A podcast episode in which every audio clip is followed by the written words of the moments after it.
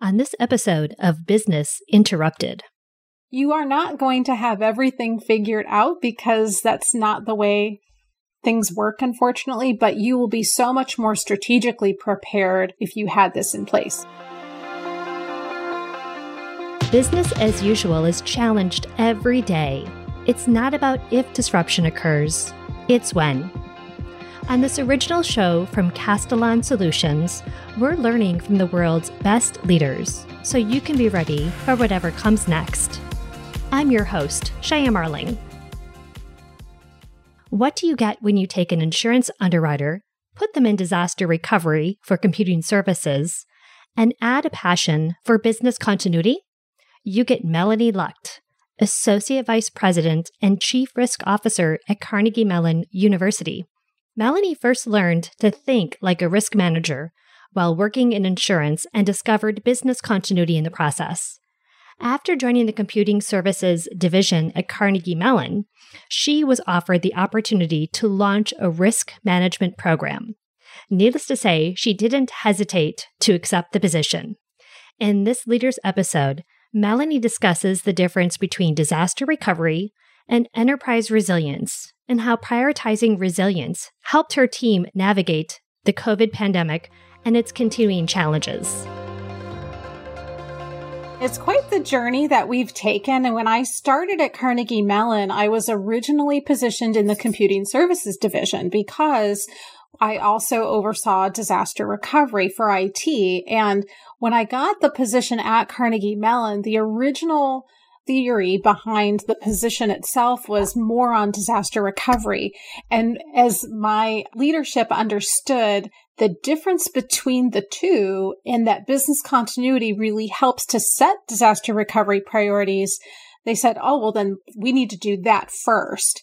But the role and our service catalog and our mission really was incubated out of computing services but then it was in 2017 where the university had new leadership come in that came from other, you know, institutions or other industries and had a broader appreciation of enterprise risk management, understood the value and saw where we had opportunities at the university to break down silos and to put the organizations that were focused not only on resiliency management, but as well as risk management to bring us all together. And that's where I had the opportunity to not only head up this new department called enterprise risk management, I had the amazing privilege to grow the team and mature the team based on the whole concept of organizational resiliency.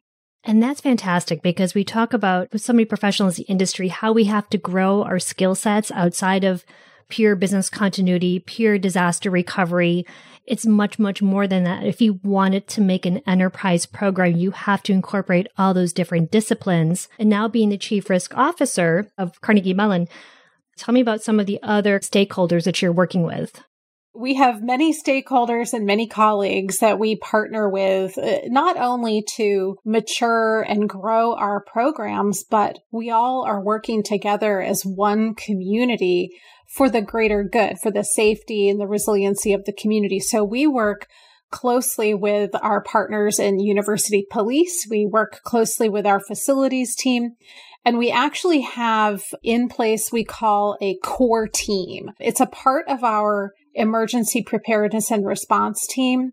But what this core group represents is the leaders in very specific organizations that if something is happening, if there's something disruptive or something that we anticipate could be disruptive, this core group of leaders will find out about it first and communicate amongst our broader group so that we can mobilize, coordinate, and communicate what our response will be and what preparations we need to have in advance in order to respond. So you can imagine that core team is representative of our all of the people I've mentioned previously, but also university executive leadership in the president's office, our communications organization as well as our student affairs organization. So it's a nice cross section of university leadership.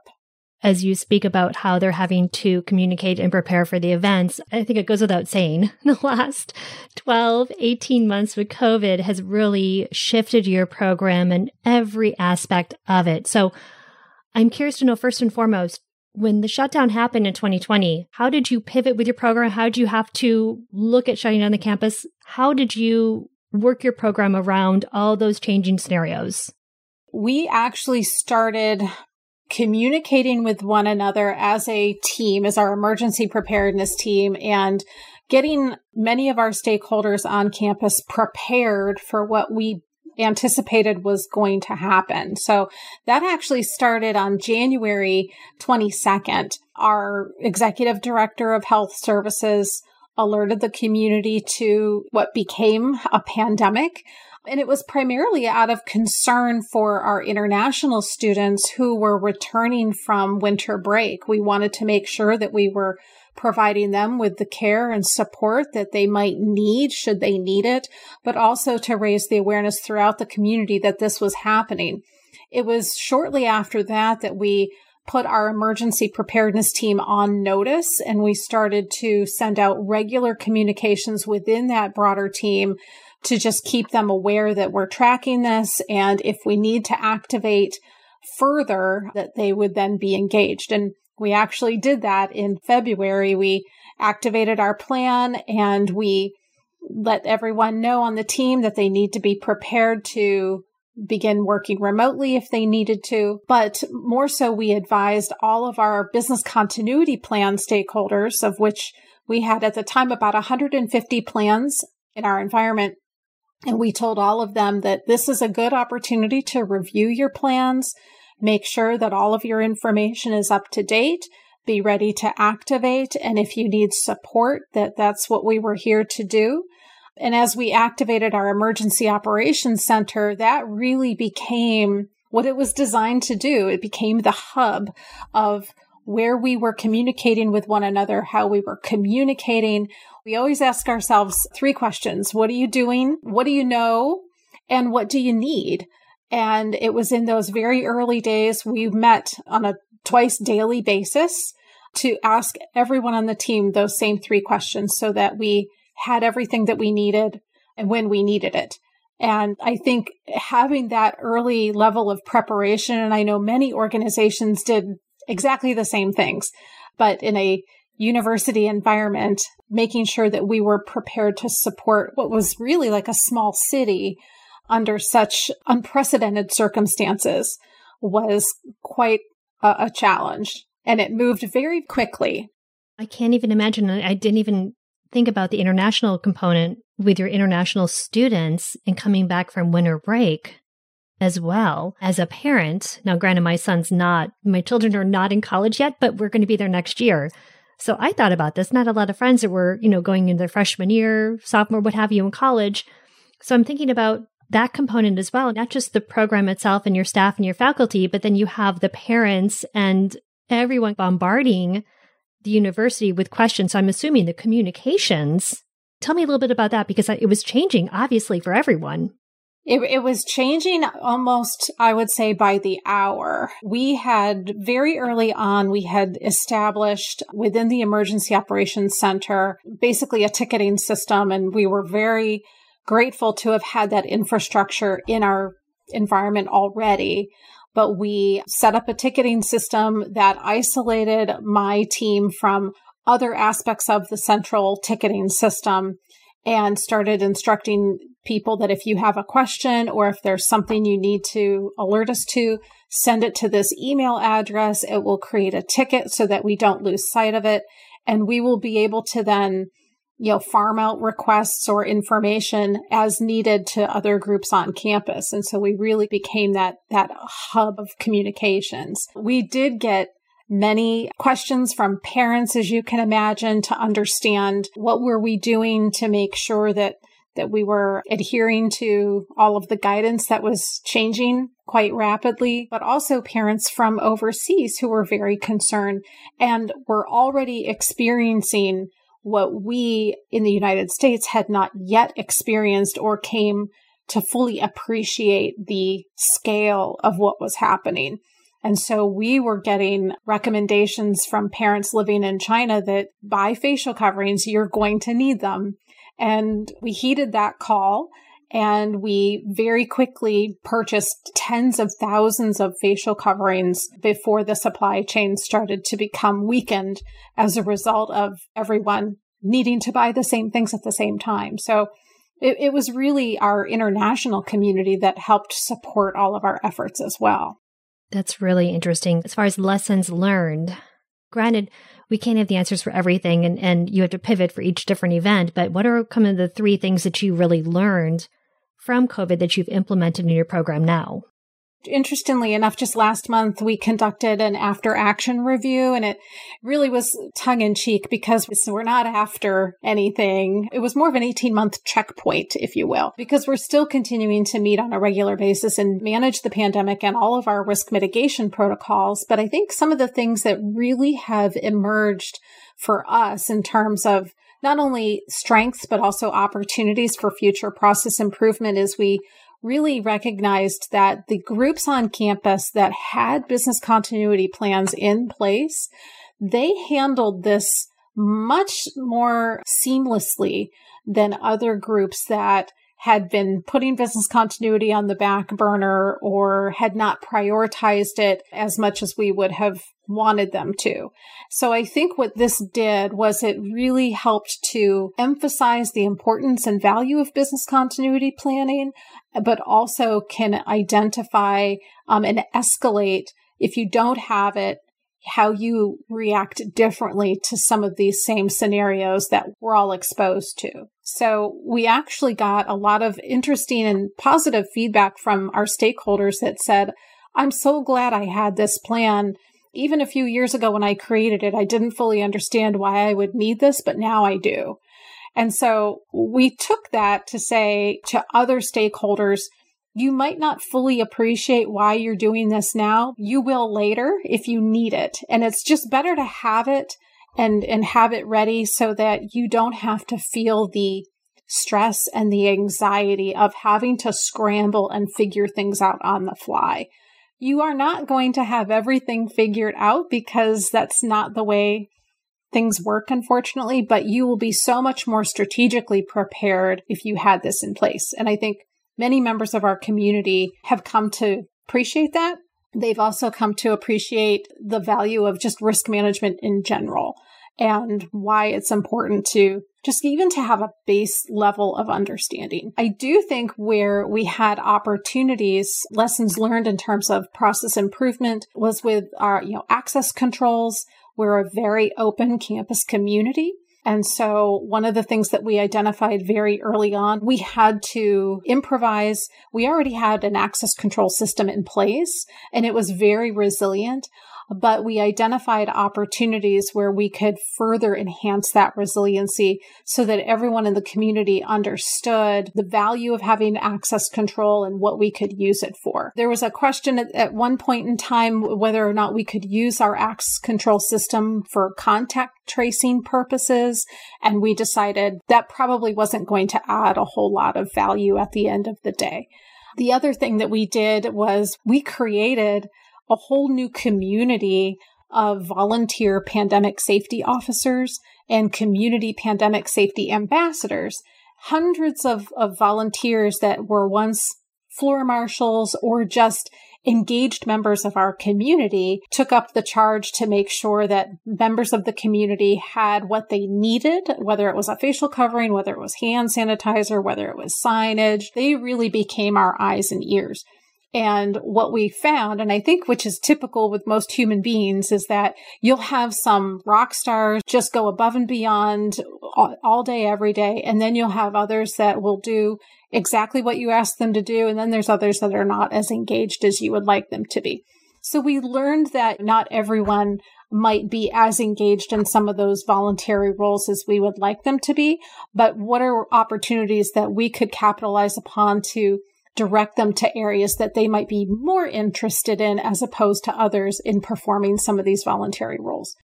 So, thinking about everything you've gone through the last 12 or 18 months, what is your biggest takeaway from that? Everyone's learning something from this, but how has it really impacted your career?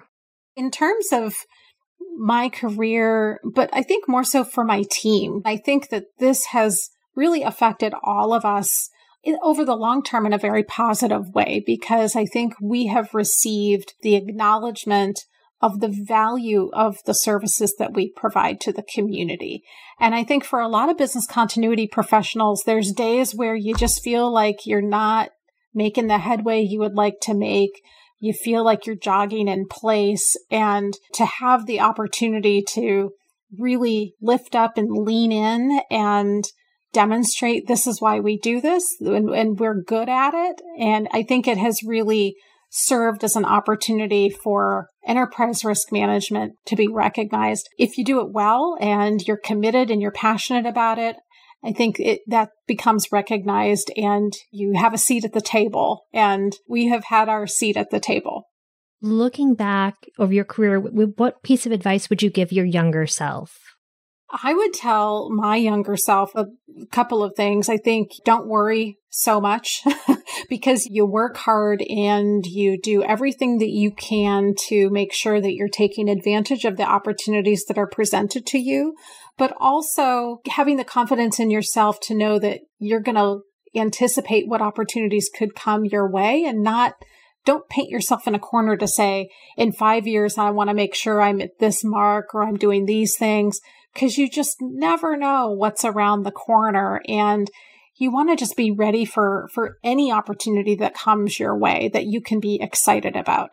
There was no way 5 years ago in 2016 that I could have anticipated that I or my team would be in this position now. And so I think leaving yourself open to future opportunities that you might not even be fully aware of yet can be really exciting. What is one competency or skill that you think is really, and if you have more than one, maybe one or three competencies or skills that you really think a business continuity, risk management, crisis management professional needs to have to be successful? It takes a few things because I think what I learned coming from a financial services institution into a higher education institution is culturally very different. And so having the skills to have a, a level of self awareness, but also emotional intelligence that helps you to navigate the culture in which you are working. That you're still doing business continuity, but it could be received very differently depending on where you're at. And so having that higher level of self awareness and also be willing to reach out and introduce yourself and not be afraid to engage in a discussion or take that first step to build relationships. Because honestly, I think one of the key attributes of our program is that we seek to build strong relationships and making sure that it's a two way street. One of the things that we tell our stakeholders as we work with them on building business continuity plans is we're in this with you. We're your partner. And then if you need anything, we'll continue to be your partner. We're just not going to throw a bunch of stuff at you and expect you to do all these tasks that wouldn't be fair to you. And it's not valuable to us either because the quality of what you're giving us back might not be what we would want or look for. So it's really building those strong relationships because that will reap rewards tenfold down down the road. So having that level of I guess it's the soft skills, but also then the communication is really key, knowing what to say, being an active listener, and sometimes yeah, having that active listening skill is really important and, and just being very clear in what you're asking for and what you're going to do to help them achieve their goals and support the program. With so many twists and turns, throughout her career, what has been her most important takeaway? Here's the answer.